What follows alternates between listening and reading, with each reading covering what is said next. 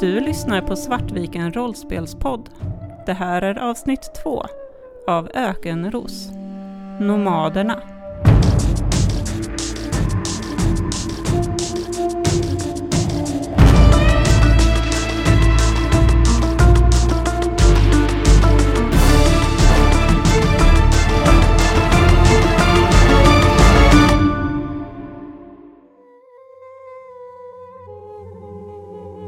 Ja, men vi ser eh, över eh, sanddynerna så kommer eh, den här salamandern med Rosa och eh, Elna.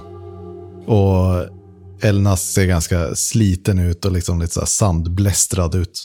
Jag tänker vi har tagit en paus och eh, jag kliver av och sträcker på mig och försöker liksom så här skaka ur sanden ur alla mina kläder och beklaga mig över konstiga skav som jag inte är van vid och så här.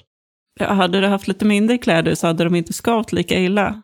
Och så bara skakar jag av lite från mina tygtrasor som hänger. Jag har inte fastnat så mycket sand i dem. Det finns en anledning till att det inte bär så mycket här ute. Det ser ganska opraktiskt ut det där. Och jag så här, håller handen för solen men jag förstår inte hur ni kan leva så här. Leva hur då? Fritt i öknen? Hur kan ni leva inlåsta i en kupol? Det här, Du måste vara utmattad. Här, ta lite mer vatten. jag bara klunkar i mig alldeles för mycket vatten.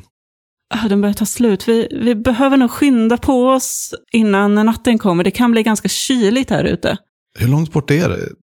Det är bara bortanför höjden där borta. Jag försöker spana dit bort och medan jag gör det så tar jag liksom in vart vi är också och försöker. Jag har ju studerat kartorna över närområdet är ganska intensivt i och med att jag fick det här uppdraget. Så, här så jag vet nog på ett ungefär vart vår kupolstad är.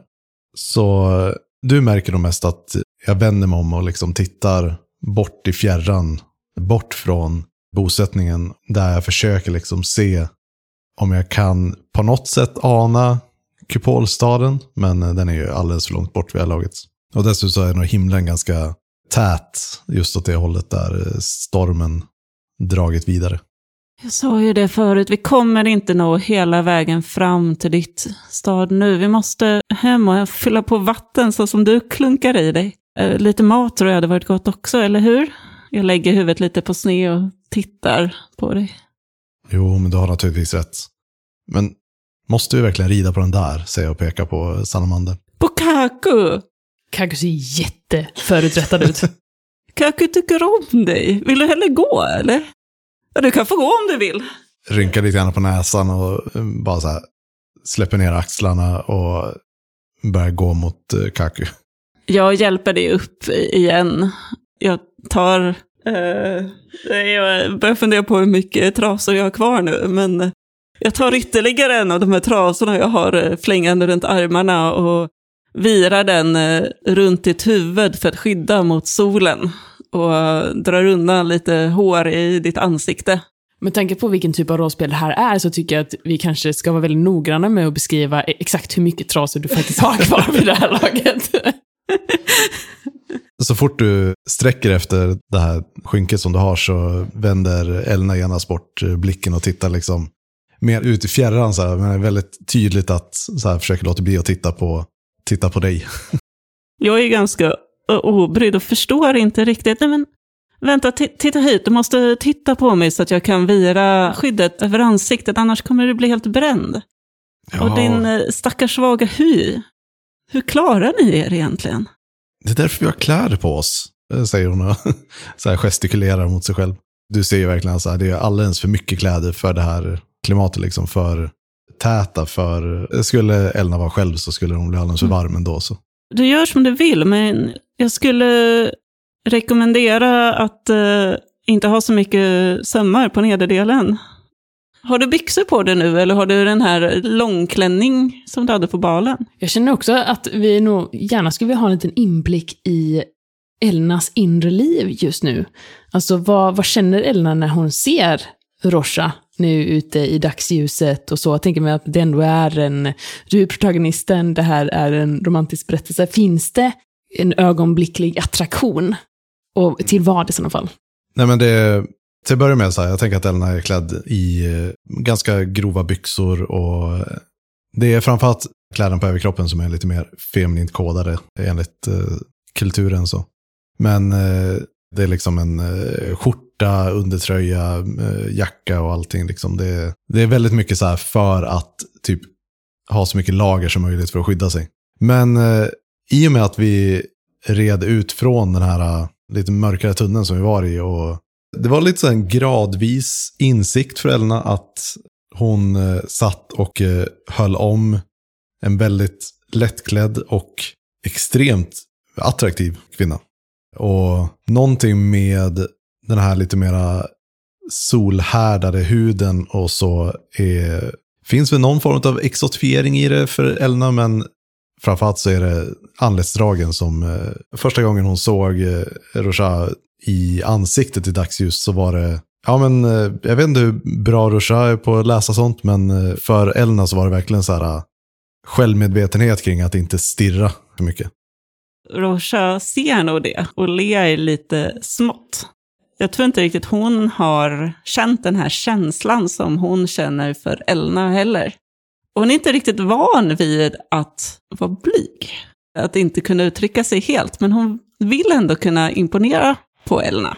Hon vet ju inte riktigt vart hon har Elna, för Elna är ju från en helt annan kultur. Så att jag tänker att det är det här att eh, tiden lite stannar upp när jag eh, hjälper på dig med det här huvudskyddet och vi tittar varandra djupt i ögonen och inser hur mycket djup det finns varandra och att vi faktiskt är människor.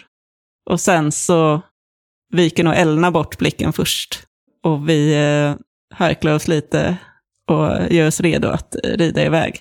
Du märker att när du sätter dig framför eh, Elna på, eh, på Kakus så försöker liksom Elna, istället för att hålla din midja som hon gjorde första vägen, så försöker hon liksom mer så här typ stötta sig själv lite så här bakom och för att inte lägga händerna på dig.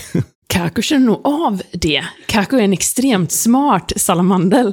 Så eh, Kaku tar den mest guppiga vägen han kan bort mot oasen. Så här, varenda liten sanddyn han kan hitta, den, eh, den går han på och verkligen tänker när, liksom, när rumpan liksom bara studsar upp. Så att eh, stackars Elna liksom kastas fram och nästan liksom över eh, Rocha. Jag tänker bara, eh, Kaku så här, ner för en sanddyn, så det finns liksom inga andra alternativ än att eh, Elna är tvungen att hålla i sig i, i Rocha som är mer van vid... eh, Det kanske till och med är så att Rocha måste nästan säga till Kaku lite att, så här, att eh, nej men skärp dig. Precis. Du hör hur jag viskar något åt Kaku och han eh, skakar lite på huvudet. Åh, nej, okej. och vi rider där över eh, sanddynerna bort till eh, vad för dig är en okänd civilisation. Vad har du för fördomar kring hur eh, nomadbyn ser ut egentligen? Dolaha-folket. Men en bild är ju, det jag har fått lära mig liksom under hela min utbildning är ju att, eh, att ni lever i tunnlar under jorden och ja men att det är väldigt eh, så här, trångbott och mörkt och ja men så här, det, det finns väl liksom så här antydningar på hur att eh, vatten och så här som återanvänds och filtreras och där att det är liksom smutsigare och att det är ja, men så här väldigt orent, att det ska lukta illa och allting liksom. För det är varmt så därför svettas folk så då, och när folk svettas så luktar, luktar de illa. Liksom. Så det är mycket negativa fördomar på det perspektivet. Liksom. Och väldigt mycket, tänker jag, antydningar på liksom, de gör jobbigt kroppsarbete större delen av sin, sin tid. Så, och Elna som kommer från så här, arkitektsläkte och lite välbärgat hushåll har ju dessutom då fått det här eh, att alla i eh, Dola skulle göra samma arbete är också något, liksom absurt. Det innebär att alla går omkring och är smutsiga arbetare. Liksom. Så det är på det sättet jag tänker att eh, Elnas fördomar är. Och det börjar med att det besannas. Vi rider över den här sanddynen och Kaku har ju tagit det lite lugnare, men när vi kommer över på andra sidan så försvinner jag ner in i en sån här mörk tunnel som vi var i förut. Det är mörkt, det är fuktigt och ganska trångt. Du får nog huka dig lite. Och du kan höra vibrationerna av de här sandmaskarna som är i, i jorden. Och vi åker runt där i det här mörkret. Det enda du känner av är doften av eh, mig. Och visst är det så att Rosha luktar svett, men det är mer feromoner. Så den här lyckokänslan som du får av henne, med en, att det känns äckligt. Och vi fortsätter in i mörkret allt längre. Tills vi eh, är på väg upp ur tunneln och du ser bara ett ljus som kommer allt närmare. Det är så mycket ljusare där ute så du kan inte riktigt se vad det är förrän vi kommer ut ur tunneln. Och du får blinka till och dina ögon vänjer sig vid ljuset. Och eh, ljud ljudet som nästan slår över dig. Det är vatten här. Du hör forsande vatten och plaskande ljud. Och när du blinkar till så ser du att det är mitt i en oas. Det är ett myller av människor. Det är otroligt vackert med palmer som står runt en eh, oas full av vatten. Och i vattnet så har man byggt små temporära vattenkraftverk. Och vindkraftverk som eh, plockar upp eh, den eh, resterande vinden från sandstormarna. Det är inga barbarer här. Folk verkar leva ganska fridfullt. Du hör skratt och barn som leker. Lukten av mat kanske? Din näsa fylls av eh, men så kanel och kardemumma och någonting som luktar lite likt eh, typ apelsin. Alltså verkligen goda dofter som eh, flyter mot dig. Eh, lyxiga dofter liksom. Ja. Och du känner nog hur Elnas, dels har ju Elnas liksom nu under, i resan genom tunneln så här, liksom legat ganska tryggt mot din rygg. Och du känner ju hur hon liksom sätter sig upp rakare och tittar sig runt. Och du kan även känna hur hennes grepp om eh, din eh, höft liksom så här, eh, lossnar på ett sätt som du vet, inser kan vara farligt om Kaku skulle bestämma sig för att göra någon hastigare manöver. Men det framgår med all tydlighet att Elna är hänförd av vad hon ser här. Och du ser mot oss. När du tittar ner så ser du en man gå mot oss. Vem är den här mannen? Ni ser en man komma emot er. Han är klädd endast i vad som bäst kan beskrivas som ett höftskynke som är öppen på sidorna så man ser benen. Han är helt barbröstad. Endast några halsband som hänger runt hans hals. Han är välsvarvad, en vältrimmad kropp med den här svetten som ni tidigare nämnde, inte äcklig utan snarare form av glänsa i solskenet. Han drar handen genom sitt, vad som kanske skulle varit svettiga hår, men som nu bara blir snyggt. Det finns något strålande kring honom när han drar handen genom det här flottiga håret som lägger sig perfekt. Hans klarblå ögon gnistrar när han ser er. Rosha, var har du varit? Jag var orolig för dig. Och jag går fram till dig och, och liksom greppar din arm med min hand i ett grepp som det märks att vi, liksom är, vi är nära. Och att jag kanske är mer nära dig än vad du är mig. Amsha! Ja, du har saknat mig va? Jag lutar mig mot dig som en i en hälsning. Och sen så svarar jag bara, men du vet ju att jag alltid kommer tillbaka hit. Jag var ute på äventyr, så som vi brukade göra.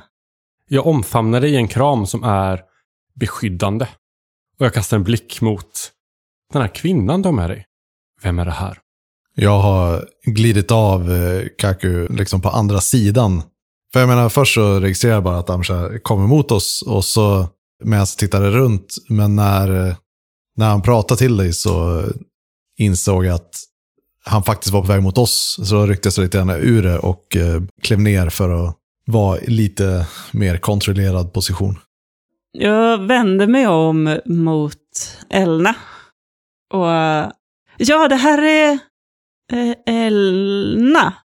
Eh, jag var... Rocha letar lite ord på hur hon ska förklara det här.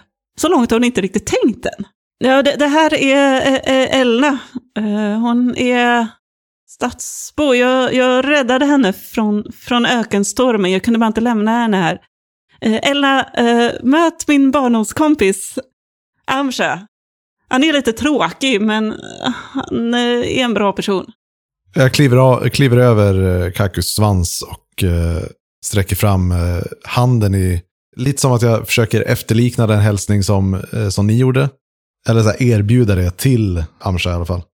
Elna, eh, sökare på skeppet eh, Aftonfalken. Du, du märker nog att jag är, Jag fattar inte vad situationen är, jag vet inte vem du är, jag vet inte vad, vad som förväntas av mig. Jag beskådar dig. Jag tittar på hela dig, från topp till tå. Och det är en dummande blick. Jag möter inte din hälsning. Så var är ditt skepp nu då? Varför är du inte sökare på Aftonfalken? Vad gör du här? Rosha kan nog se på Elna att eh, även om Elna blir, börjar rodna och blir liksom högröd i ansiktet så är det absolut inte på samma sätt som hon rodnade när, när ni fick ögonkontakt. Utan det, det här är mer så här eh, rodna och har ett väldigt så här eh, hårt ansiktsuttryck. Även om det inte ser nödvändigtvis argt ut så är det fortfarande så här eh, den här oanständige typen kommer fram och har mage att titta dömande på mig. Liksom.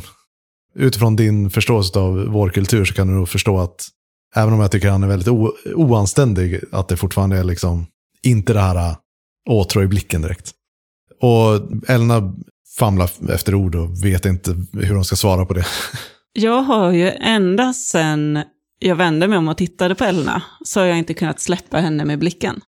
Och nu när jag hör hur Amsha låter så hård mot henne och jag börjar se hur osäker hon ser ut så går jag och jag lämnar Amshas sida och ställer mig bredvid Elna och lägger en hand runt hennes axel. Ja, Amsha, det här är Elna som sagt. Som jag sa så var hon med i en av de hemska stormarna där ute. Och hon behöver vår hjälp. Kan du hjälpa mig fixa lite vatten åt henne? Jag tar ett steg fram mot er och greppar tag i din hand. Sen drar jag dig med mig, bort från Elna. Och Ella, du känner hur min hand glider längs din rygg. Jag vill inte riktigt släppa dig.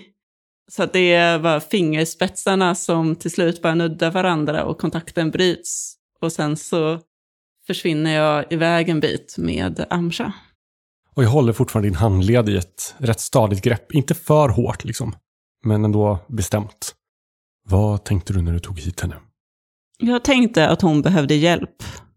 Hon var i en utsatt position. Och min, min kompass, jag plockar fram den lite hemlighetsfullt. Du vet ju vad det är. En eh, kompass som hjälper mig att hitta magiska artefakter som hjälpt oss. Den ledde mig till henne och jag lyssnade på den. Och jag förstod att hon behövde följa med hit. Jag kunde inte bara lämna henne i öknen. Hon behöver mat och skydd, åtminstone för ett tag. Om ni tittar bort mot Elna igen så ser ni hur eh, Kaku liksom rör sig runt omkring Elna och så här... Han typ eh, gosar upp sig mot eh, Elnas eh, axel. Så snart eh, Roshas hand släppte från Elna så drog hon ju omedelbart, så här, trots värmen, så drog hon eh, armarna runt sig och står osäkert och lite så här skrapar med fötterna och tittar på Kaku som förstår inte vad, vad Kaku vill. Elna är absolut inte van vid idén med att omge sig med djur överhuvudtaget. Jag gillar inte hur du tittar på henne. Och vad har du att säga om det? Glöm inte att det är vi som ska gifta oss någon dag. Vad skulle din mor tro? Du har ju aldrig varit med på idén att vi skulle gifta oss. Det var ju, det var ju bara något som mamma försökte tutta i oss när vi var små. Det är ju klart att saker förändras. Precis, saker förändras. Och när vi var små så tyckte jag att det var en dum idé.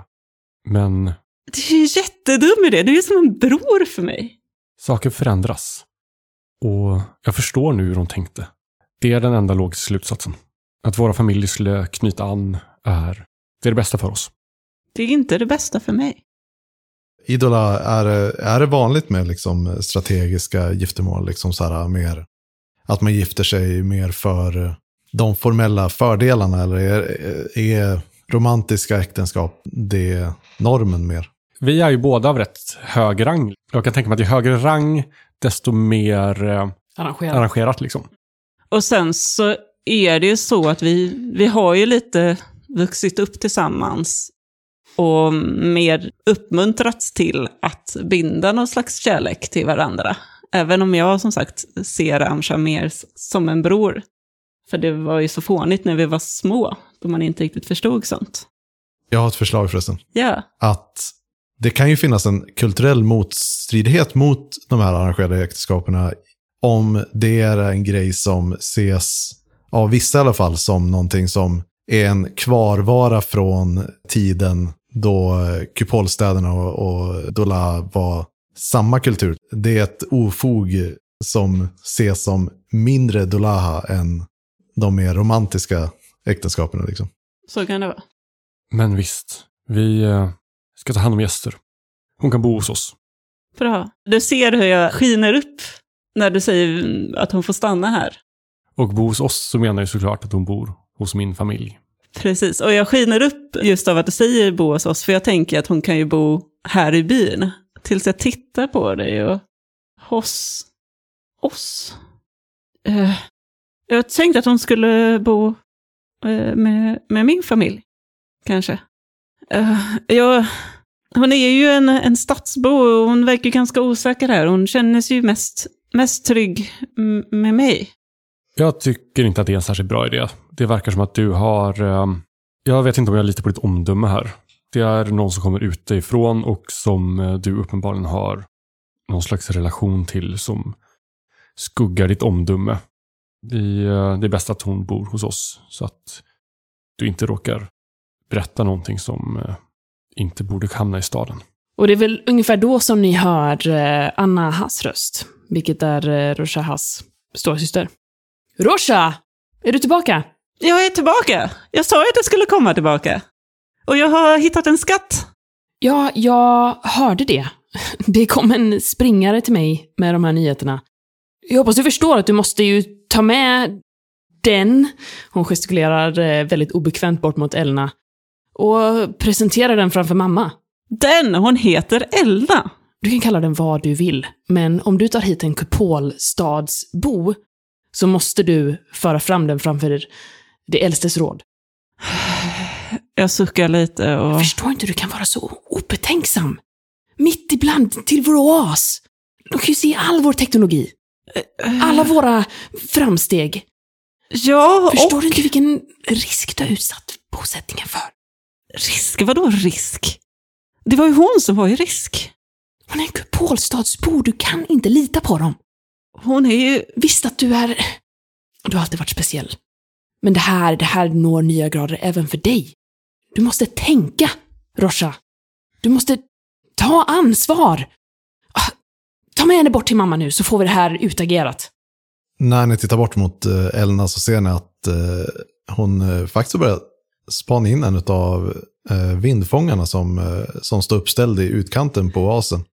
Och åtföljd av Kakus så hon börjar röra sig mot den och, och tittar väldigt fascinerat på den för att jag tänker det är någon form av vindfångare som inte alls motsvarar vad, vad det skulle se ut som i, på staden. Ja, i Sagab.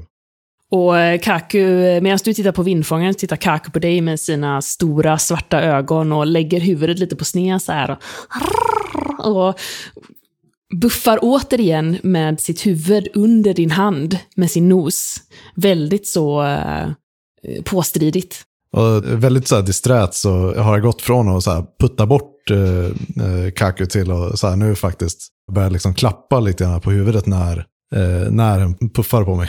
Och då ser du hur de här stora svarta ögonen sluts och du känner hur den här stora salamandern börjar vibrera. Eh, lite som om den, eh, den kurrar. Liksom.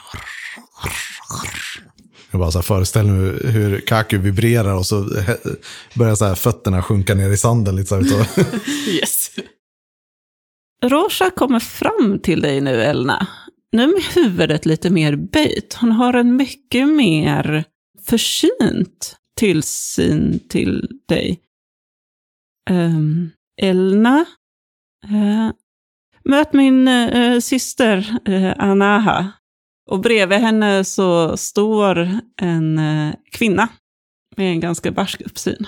Ja, hon ser väldigt sträng ut. Hon är, du ser absolut att hon är släkt med Rocha. Eh, men hon är inte alls lika vacker som eh, Rocha, utan har eh, mycket, mycket mer alldagliga drag. Men ändå så här, alltså ganska stilig, men absolut inte de här liksom lite mer fina anletsdragen som, som Rocha har. Och hon tittar på dig med väldigt tydlig skepsis och nästan lite avsmak. Som att hon, hon vill egentligen inte riktigt ha någonting med det att göra, det är ganska tydligt. När Elna registrerade att du är på väg mot så märkte du hur hon verkligen så här började peka upp och såg väldigt entusiastisk ut till hon såg både hans uppsyn och, och insåg att det här kanske inte var rätt läge att fråga om hur de här, den här väldigt fascinerande vindfångartekniken fungerar. Och hon säger, eh, jaha, okej. Okay. Eh, jag, jag ska eh, presentera dig för, eh, för min mamma. Sen, sen kan vi nog ordna vatten åt dig. Eh, och, och, mat.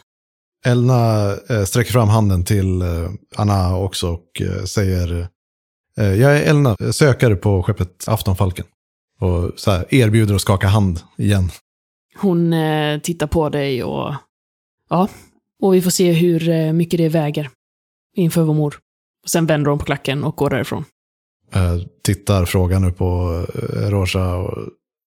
Uh, vad, vad var det där om? Ja, alla här inne kanske inte riktigt är lika nöjda av att jag tog med dig så som jag är. Och jag kanske frångick lite av våra vanliga... Men menar du att det är därför som, som vi inte har sett den här, de här hon tittar upp mot eh, vindfångaren och så här, den här utvecklingen som ni har gjort. Är det, håller, håller ni det hemligt för oss?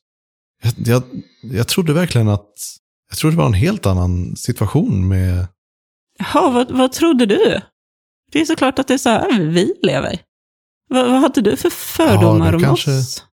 Kanske du tycker, men jag, jag har aldrig hört talas om det här, säger jag och viftar liksom mot, allmänt mot eh, liksom, oasen och köksöarna som, eh, där folk lagar mat och eh, vindfångarna och solfångarna och allting. Liksom. De tror att det är vi barbarer. De tror att vi är vildar. Nej, men så är det inte alls. Ociviliserade. Jag har gått upp mot er utan att ni riktigt har märkt mig.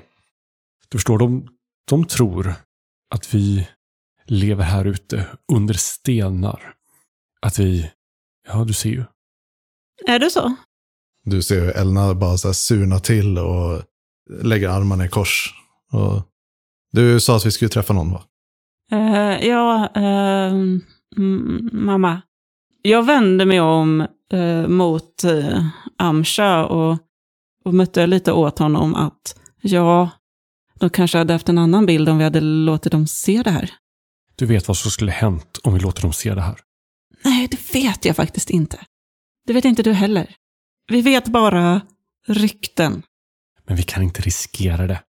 Ja, vi får se vad mamma har att säga. Så går vi tre och eh, Kaku inåt i oasen. Medan ni viskar så går Elna några steg eh, bakom och lite så här förstrött eh, klappar Kaku på huvudet. Kaku är nöjd. Ni kommer till ett stort tält i mitten av den här eh, bosättningen vid oasen. Och eh, man ser direkt utanpå att det här är ett speciellt tält.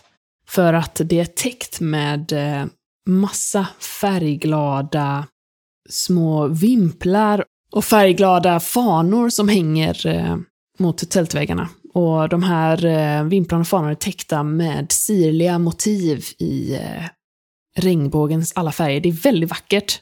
Och eh, det här bär med sig Dolaha-folkets historia. Varje vimpel, varje fana berättar om någonting viktigt i det här folkslagets förflutna.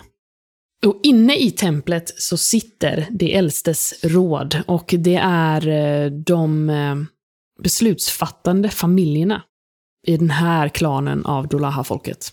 Och eh, en av dem är Roshahas mamma, Pavaha, som sitter på en liten stol längst in i det här templet. Hon är en hårdför kvinna. Ganska så kort, men, eh, men ser senig och stark ut med en eh, blick som flinta. Och man kan direkt se på henne att det är något särskilt med henne och de eh, andra äldre personerna som sitter bredvid henne. För de har på sig långa mönstrade sjalar som eh, också verkar berätta historier om eh, de beslut de har fattat i tjänsten för sitt folk. Hon tittar strängt på sin dotter Rosha när hon kommer in. Och ännu strängare på utbölingen. Och Elna tittar nog tillbaka med lite så här, en trotsig blick. Men eh, inte, inte öppet utmanande. Men... Så, det är sant. Du har eh, fört in en utböling i vår mitt. Vad har du att säga för dig själv, Rosha? Det har jag. Men eh, jag hade inget annat val. Du känner till våra regler. Jag känner till era regler. Inte för att jag förstår vad de är bra för, men... Men jag hade inget annat val.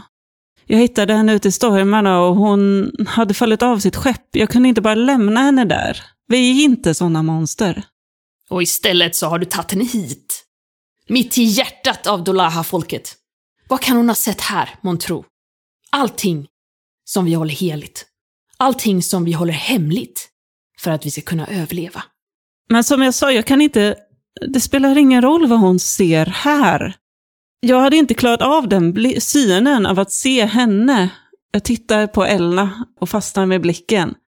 Eh, henne dö, torka ut ute i öknen. Jag hade inte kunnat lämna henne där. Vi är inte sådana barbarer. Skulle du klara av att- lämna en, en oskyldig flicka där ute?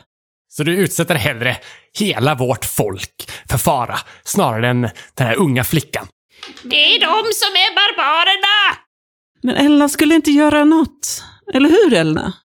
Och Elna tittar upp och... Jag förstår inte varför ni attackerar eh, Rosha. Jag hade, ju, jag hade ju dött där ute i öknen. Kanske hade det varit bättre, utböling. Nå, vem är du? Hon vänder sig till Elna och spänner sin eh, stenhårda blick i dig. Och Elna sträcker på sig lite mer och, och säger Jag är Elna av eh, sökare på skeppet eh, Aftonfalken.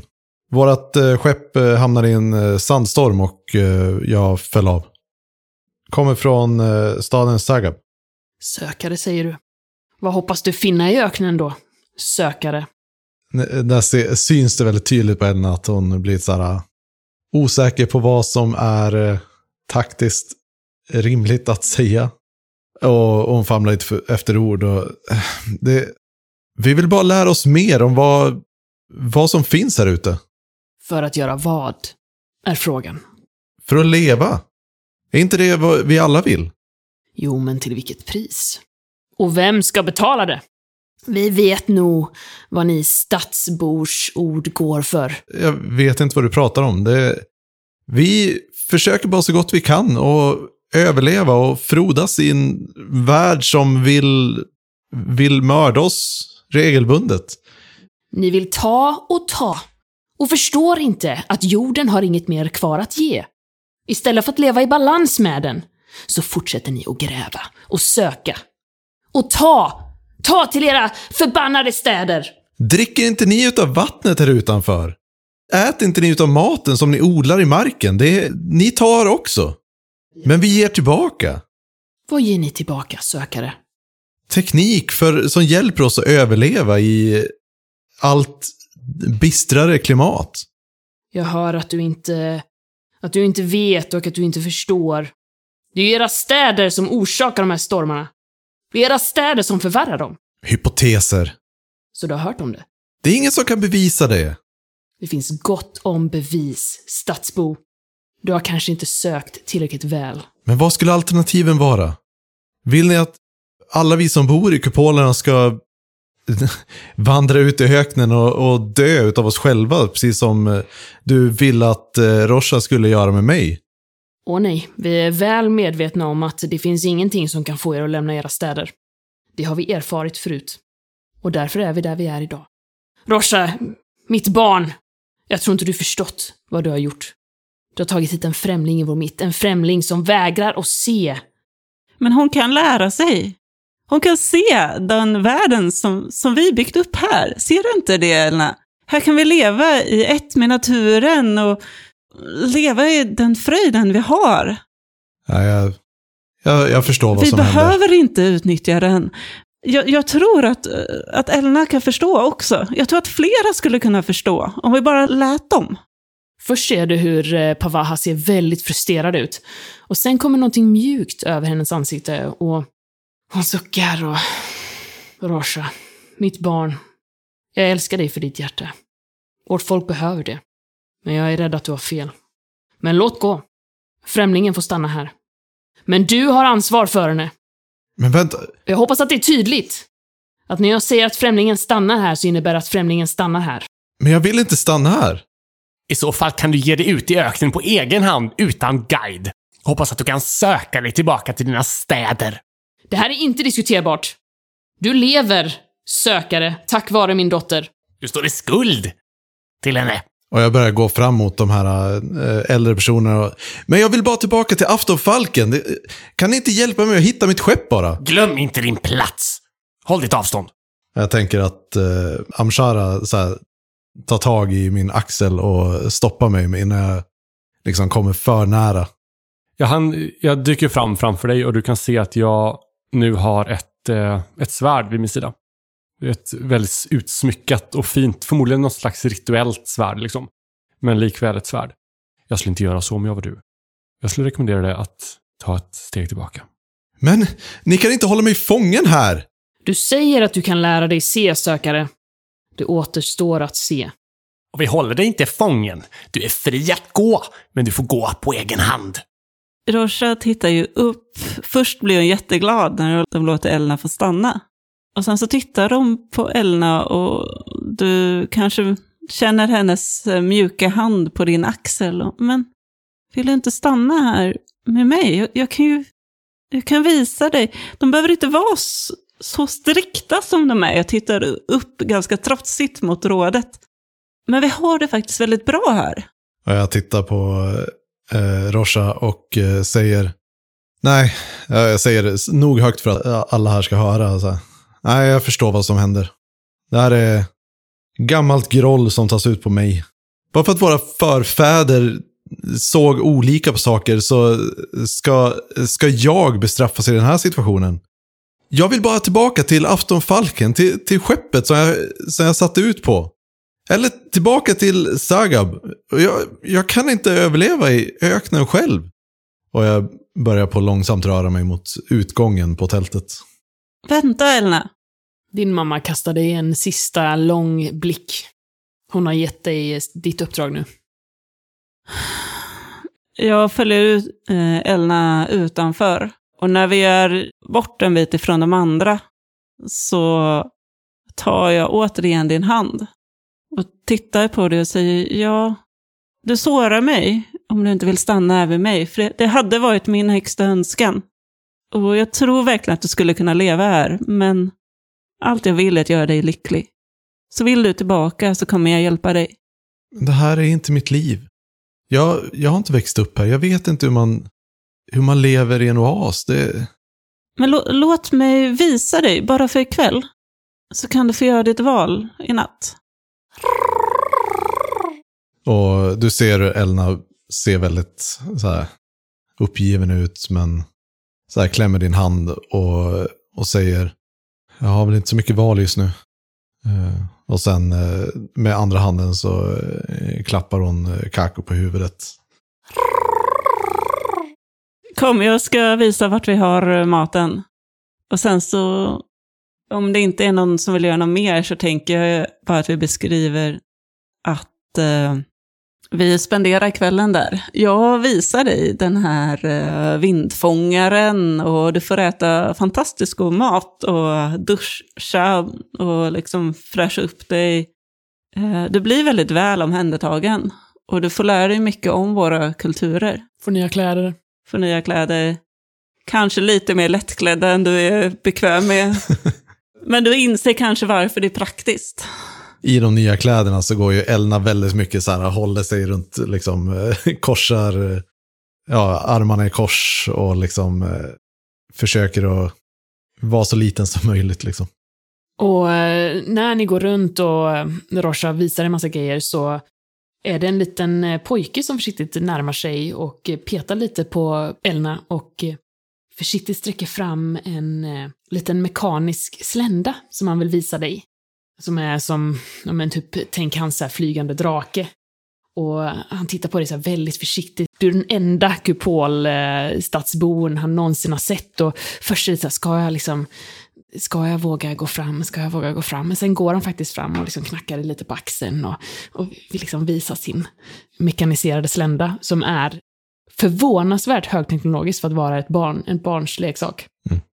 Jag tänker det är en bra så här, utzoomning när eh, Elna så här, vänder sig om och accepterar och den här mekaniska sländan och hukar sig ner på knä och får den demonstrerad för sig hur den kan liksom sväva lite grann och så. Och när du väl accepterat ett barn, då dröjer det inte länge förrän oasens alla barn är omkring dig och petar på ditt hår och vill känna på dina gamla kläder som är så sträva och tjocka och vem vill ha på sig något sånt här? Det är jätteobekvämt och, och vill höra allting om de här stora städerna som eh, det äldstes råd aldrig vill prata om.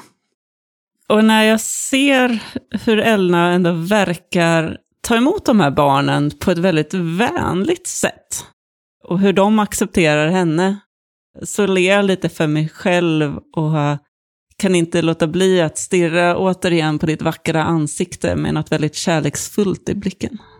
Och vad du inte ser är att ett par iskalla blå ögon betraktar dig. Och det är inte med kärlek i blicken, utan avund. Du har lyssnat på Svartviken rollspelspodd som spelar Ökenros.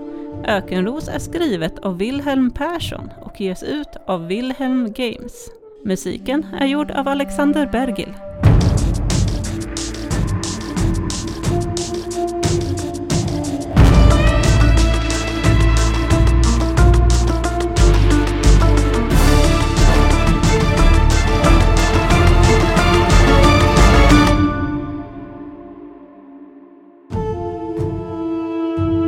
Följ oss gärna på Facebook och Instagram samt backa oss på Patreon på patreon.com svartvikenrp. Där kan ni få höra mer om vårt samskapande i bland annat det här äventyret och andra oklippta avsnitt där ni får lära känna oss lite mer bakom den klippta versionen.